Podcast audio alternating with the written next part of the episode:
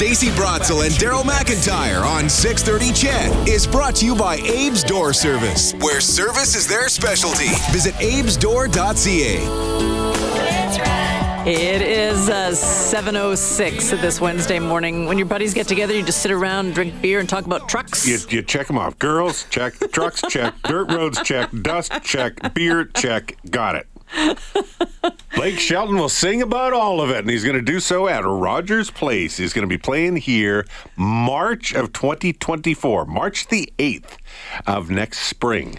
Yeah, this is a big concert announcement. I, you know, I, I'm I'm not I don't know much of his music, but I bet money he's going to put on a good show. He's going to be funny in between the songs. He's going to be an entertainer, and he's going to, um, you know. Charm Edmonton audiences. March 8th, he's going to be joined. Uh, Dustin Lynch and Emily Ann Roberts will um, join him. And of course, all presented by Kubota. And we want to give you an opportunity to win. In fact, keep it on 630 Ched for a chance to win your way in many, many times. Later on this morning, uh, uh, Randy's calling already. Not yet, Randy. Step off. We're going to do this a little later. We'll have a little trivia question and give away tickets to see Blake Shelton. By the way, the tickets go on sale on Friday. There is a pre sale, however, that starts on Thursday, 10 o'clock our time. If you use the password nobody, on Thursday in that pre-sale, you'll uh, be able to get in and get some tickets. So uh, that's one way to do it. You could win them also coming up a little later on this hour.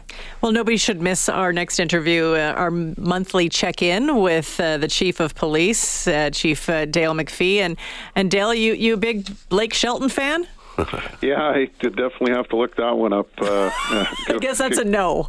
Yeah, no, no, I, I, I do like Blake, so it's all good. There you go. Did, did you check them off as I did? Girls, trucks, dirt roads, dust. There you go. I think you I think you nailed it, Daryl. That's the No, he's he's got a different list as uh, the the top cop in the city. I think. Absolutely, and there's so much on the list right now. Why don't we Why don't we start, Chief, uh, in our in our regular conversation with just what's been going on in the Middle East and the impact that it's having back here. I know there's been a lot of talk. Uh, we've we've had some charges laid. There has been anti-Arab sentiment. There's been anti-Semitism. There have been some protests. There have been concerns about what might happen in our city. What is the situation from your point of view, and what are you guys doing uh, to t- keep a lid on it? Yeah, no, it's it's a great point. Obviously, the events uh, throughout the world right now are having a significant impact, um, and you know, and Edmonton's not no exception. It's a very diverse community, and of course, that's our strength. I think uh, if you look at it, we've had 19 demonstrations related to the Israel-Hamas uh, conflict over a nine-day period, and we've had 482 demonstrations of all different factions uh, and, and things this year as well. So, you know, our folks pay attention to this. We've got extra resources out. Obviously, all of these um, demonstrations uh, from various different sizes have been peaceful to this point.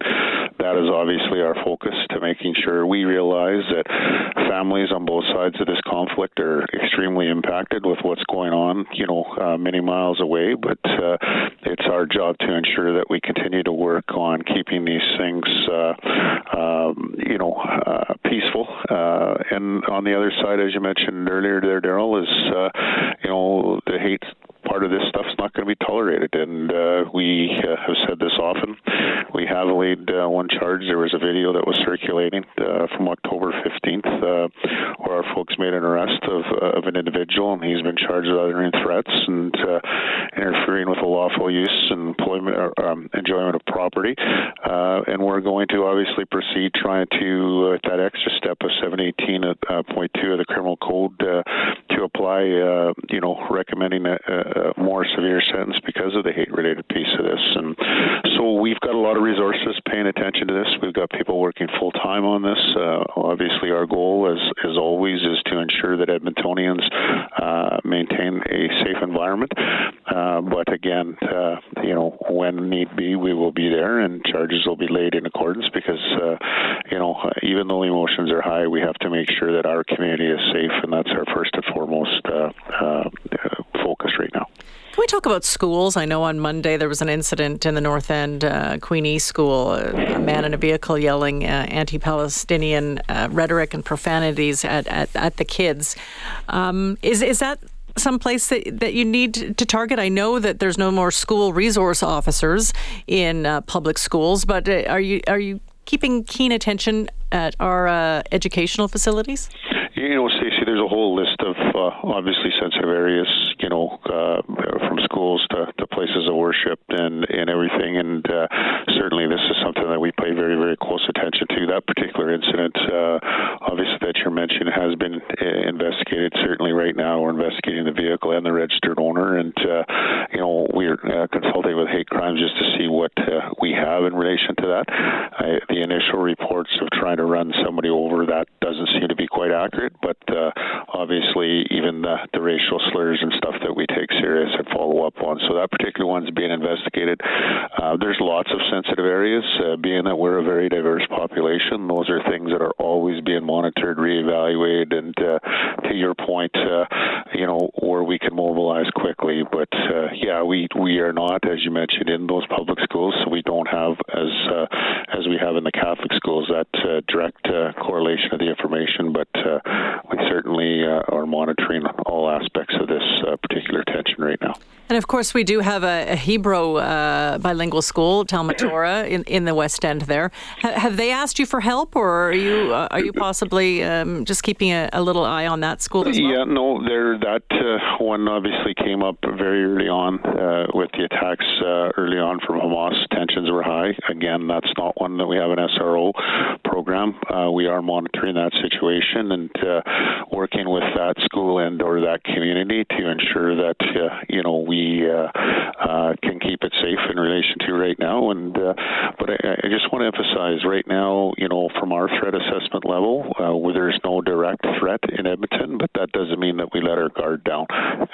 We need to make sure that we're on top of this because as this conflict arises and tensions rise, our job is to making sure that this stuff doesn't happen in the city of Edmonton, and that's our primary focus right now. Well, there's, there's, there's multiple focuses as well because because we still have uh, there, there's issue with, with, LRT and transit safety and downtown safety, and then even just uh, the homicide rate. So we're going to take a quick break. I just want to touch on some of those other issues with you, Chief, uh, when we come back. Sound good? Sounds good, Dale. Okay, Chief uh, Dale McFee of the Edmonton Police Service. More when we return. Baby,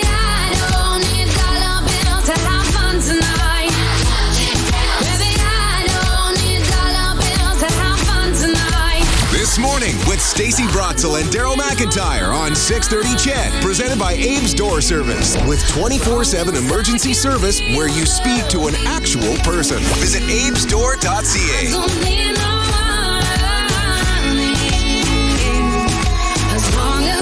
717 this Wednesday morning, and we are now talking to the EPS chief, Dale McFee, with our monthly check in on what's going on in the city.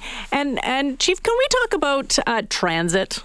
Um, you know, shortly after the death of an innocent uh, man at the, I think it was the Belvedere LRT station, one of your homicide detectives, and, and it struck me because I, I don't normally hear this uh, from a police officer very often. He was frank, he was open, he was honest. He said people who take transit should be extremely cautious in this city. And at this point, officers were just managing chaos. Yeah, I, I mean, uh, it's a good point, Stacey. And as you said, when an when an officer is involved and sees a loss of somebody in our community, that takes an emotional toll, absolutely. And it's more so particular individuals have families as well. They're you know their mothers and their and their fathers, and you know at, at some point everybody's concerned about the safety of others. And that particular was when we were seeing uh, obviously an increase of random violence, which is still the, the case in relation to random okay. violence. It's still we, it's still happening. Then it's it's not. But, but it is getting like now that we've got to this, you know, and and the com- combination in transit, it's getting much better. We're we're continuing to work together on this. As you're aware, the province has funded us for 50 officers, so we have put uh, a visible presence, and I and I would say that it is making a difference. And it's similar in the downtown. We're making progress, but there's still a long ways to go. And of course, some of this uh, is the federal government bill C75 and C48 uh, is the amended. There needs to be accountability, and uh, you know we always have said our, our is a balanced approach, empathy and accountability. But you get what you tolerate, and if we don't have accountability, people, as you mentioned, that that uh, particular uh, homicide, that that individual should have been in custody, and uh, you know over 30 some homicides in in the last two years were people that uh, you know uh, probably should have been in custody, and because uh, they were out on some serious conditions. So we continue to monitor that. We continue to push for those changes, but at the same time, we're also increasing our presence, which uh, obviously, uh, for for uh, reasons that have been discussed many times, uh, we we had lost our presence, and we're building it back. Well, and I think I think you would argue that uh, any time of the year, it's important to, to try and keep transit safe. There's a lot more people end up using it uh, because there there are fewer options in the wintertime. Uh, so it's it's about being confident. But I still see examples of, of, of either altercations or confrontations or just feel feelings of of being uh, uncomfortable when going through, especially in the underground transit stations, but in any of them. Uh, so how much longer? I guess it's hard to put a timetable on it, but can you? As to it's just cool yeah. No, you know what? It, but you know, in fairness, the province has added a lot more resources. So I think, uh, to your point, Daryl, is is the accountability factor that can't be tolerated. Period. Uh, people use that for obviously their livelihood, for their enjoyment, and the reality, even when you look at some of our encampments, you know, probably the large majority, eighty to eighty-five percent of people don't want services, but we can't just allow that because of that. We need to obviously find ways using empathy, connect to health services, which are being built uh, absolutely probably the best in the country right now. But at the same time, we can't use as a place to go as the ultimate problem or the ultimate uh, way to lay blame. We need to we need to act, and let's focus on getting as many people to the right service as we can at the right time, and that's been our focus here. And it's I think we're starting to see a difference. Uh, it's early days, as you said. You don't uh, you don't end a problem that's built over many years, uh, you know, from from the same issues, and uh, and you don't end the problem if we don't have resources and or services offered in some of the feeder systems and that, that come into Edmonton. So those things are all being built, but in the meantime, we can't not act. So what this is is really trying to making sure that uh, we're taking a different approach. Yeah, work in progress, but the murder rate, Chief, not great. Uh, last year, 35 murders, and I think we're at um, 33 already.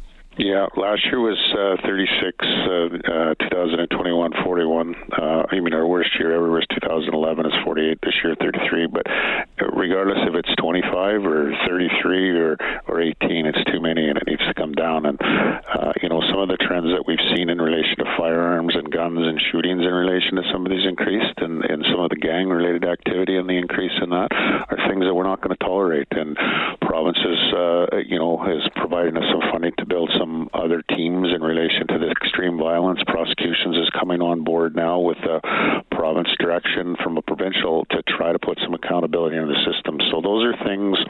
These are the people that choose to hurt people and choose to disrupt our society and in our city, and they need to be accountability. And those particular individuals, that's a justice system approach, and we're going to really, really focus on that in the in the coming days and months. Of the 33, is there a breakdown as to how many you, you would point toward gang related? How many might be sort of a domestic abuse? How some might be in other areas? Is there is there a clear trend as to why it's it's it's much higher?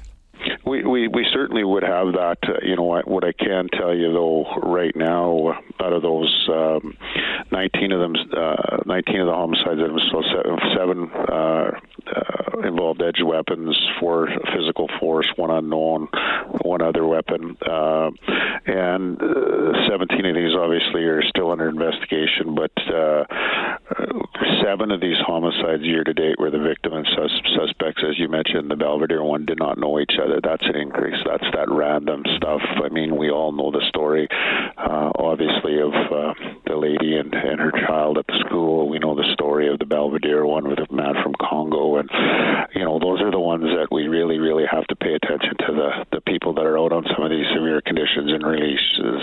I mean, some of the things that we see, like a triple firearms prohibition. I'm not quite sure how anybody even rationalizes that. So we got to remain diligent.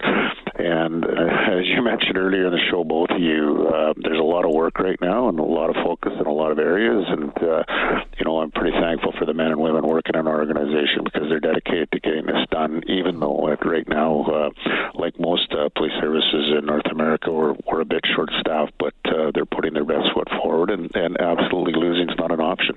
Mm-hmm. Thanks for joining us.